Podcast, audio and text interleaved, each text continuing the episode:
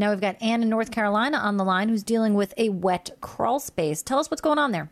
Hey, I have a question about uh, my house. Um, it's it was built a long time ago, and you know, of course, back then they didn't put a house off the ground, and it's very low.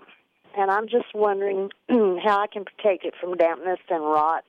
I don't have a lot of money to work with, and I've heard a few things, but I'm really not sure what what I can do. Okay, so right now you're on a crawl space, and the crawl space is it accessible? Can you get in there? Uh, Uh, through one small door. Okay, fine.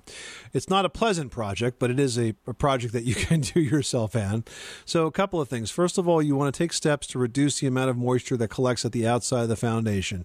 You do that by making sure you have gutters, the gutters are clean and free flowing, and dumping water at least four to six feet from the foundation. That's the most single most important thing to do is a good gutter system.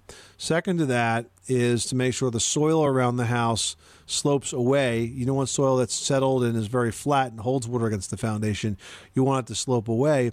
So you could have some clean fill dirt delivered, very inexpensive, basically just carry pay for the truck to carry it out there and then grade that to slope away from the walls on all four sides over the fill dirt you could put some topsoil and some seed or stone or whatever you want to do to control erosion erosion and then the third thing you do is go in that crawl space and cover all of the open soil with plastic get some large rolls of sheet plastic with as few seams as possible, cover all of the soil with plastic. That stops a lot of the moisture from evaporating up into the air. And those three things together will make a big difference. Do I need a certain thickness? Uh, the thicker the plastic, the better, because it's just it's easier to put down. You end up having to crawl on it, and you won't poke through. Okay, and does it need to be anchored in any way? Nope, you can lay it right over the soil. Really? Uh, yep. I like that. I don't like okay. the tall part. All right. it's just ugh, scary under there. Yeah, it's a little like I said, it's not the most pleasant job, but it's not hard, and you can do it yourself. Get a really good friend to keep you company and do it together. One who likes squishing bugs and giving you support.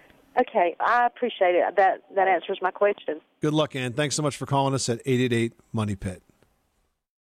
This is the story of the one. As a maintenance engineer, he hears things differently.